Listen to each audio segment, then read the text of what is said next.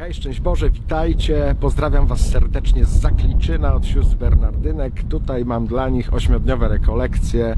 Piękny czas, piękne miejsce, chociaż wiatr i już śnieg zaczyna padać. Pozwólcie, że stąd powiem do Was też parę ważnych w moim przekonaniu dla ewangelizacji rzeczy.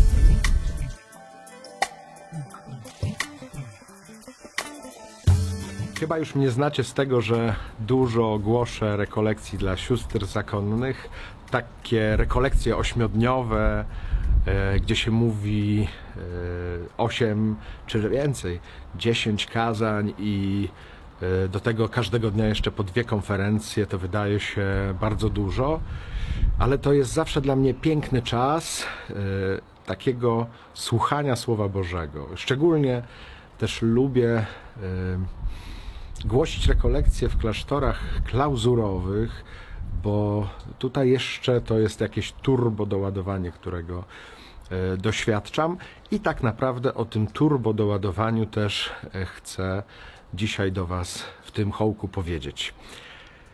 To jest, e, myślę, już jakaś prawidłowość, z którą mamy do czynienia i o, których, o której wiele mi osób już mówiło, szczególnie osób świeckich, że tego bardzo y, potrzebują na swojej drodze duchowej. Mianowicie, y, no w tej ewangelizacji, która dokonuje się na różnych bardzo poziomach, bo niektórzy to są y, liderzy jakichś wspólnot i oni pewnie tego dużo mocniej nawet doświadczają, ale jeżeli masz rodzinę, jeżeli masz y, pracę, jeżeli masz dzieci na wychowaniu i tak dalej, i tak dalej, to też to jest y, taka ewangelizacja, która bardzo dużo kosztuje i która też tym samym e, bardzo wyczerpuje. I to zarówno fizycznie, jak i psychicznie, jak i duchowo. I że bardzo konkretnie potrzebujemy takiego wsparcia, takiego doładowania, tak jak, jak mówię, turbo nawet doładowania w tej naszej drodze, żebyśmy się nie wypalili, żebyśmy się nie pogubili. I w to miejsce właśnie e, wchodzą klasztory klauzurowe, które mają jakieś swoje trudności, bo jest, tak jak już też mówiłem o tym, jakiś moment przełomu, jakiś moment zmiany, to co właśnie choćby wynika e, e, z tego, co odkrył Sobór Watykański II, że Duch Święty kładzie coraz większy akcent na świeckich, tym samym my jako zakonnicy, też klasztory klauzurowe muszą jakoś sobie przewartościować to, co e, czym żyły może przez ostatnie nawet kilkaset lat, że e, to trzeba jakoś na nowo e, odczytać, na nowo zrozumieć. I to się jakoś już dzieje, choćby w tym się to przejawia, że te klasztory stają się otwarte. To, co zawsze jakoś było, czyli takie domy dla gości przy klasztorach klauzurowych, gdzie można przyjechać, e, gdzie można przez chwilę pobyć, gdzie można się pomodlić też razem właśnie z siostrami czy z braćmi, e, mnichami, że e, to są takie miejsca, które już tam były, ale tak jakby zyskują nowe znaczenie.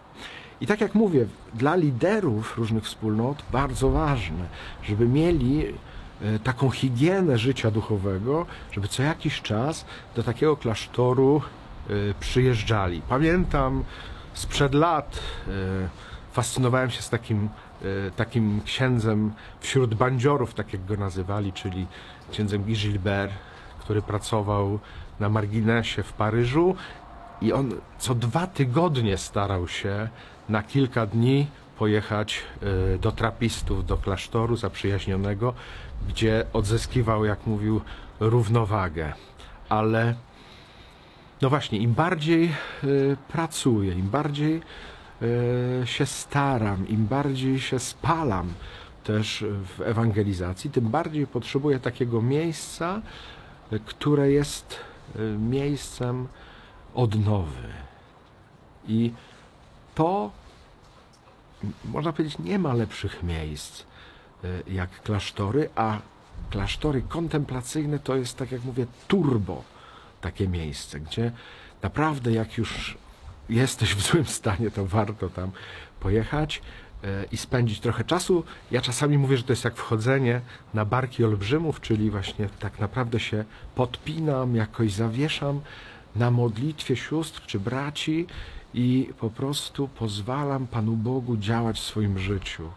E, To jest takie, nie wiem, spa, można powiedzieć, też duchowe, chociaż też nie chcę tego e, spłycić. Ale tak jak mówię, nie chodzi tylko o liderów wspólnot, o ewangelizatorów, ale o każdego, kto sumiennie żyje w rodzinie, choćby wychowując dzieci, utrzymując rodzinę, że też potrzebujemy co jakiś czas gdzieś spędzić chwilę, by się odnowić.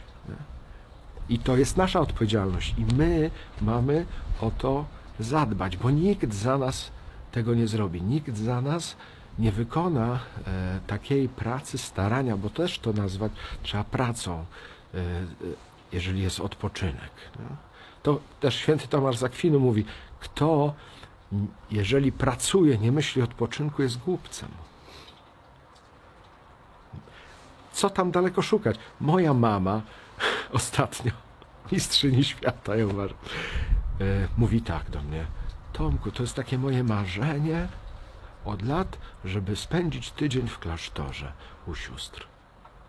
Najlepiej właśnie takich klauzurowych. I to się właśnie stało. Zawiozłem mamę, ona była przeszczęśliwa. Właśnie siostry mówią do niej, nasza mama. Ona, ach, pozdrów koniecznie te siostry. Ja byłam w siódmym niebie. To jest doświadczenie. nie? Myślę, że niejednostkowe, nie tylko mojej mamy, ale wielu osób, że naprawdę tam znajdujesz harmonię, pokój nowy.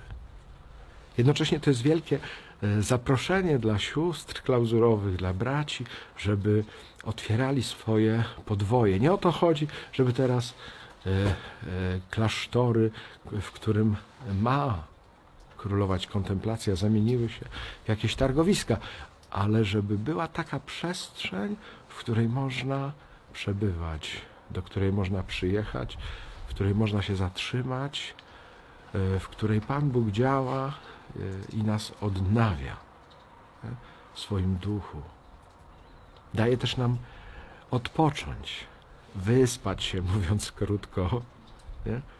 zaznać e, spokoju, ciszy, jakiejś równowagi, a przede wszystkim poobcować z Panem Bogiem, pomodlić się. Hmm?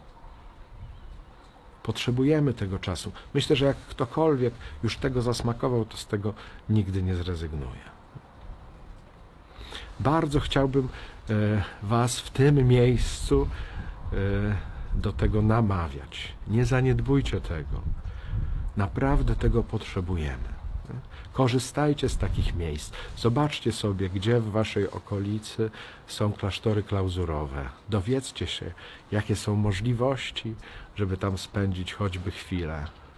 I korzystajcie z tego. Bardzo Was do tego namawiam. I bardzo też z tego miejsca, z Zakliczyna, od sióstr Bernardynek Was pozdrawiam. Módlcie się też o powołania, bo ktoś Was przecież musi w tych klasztorach przyjmować. Trzymajcie się z Panem Bogiem. Hej.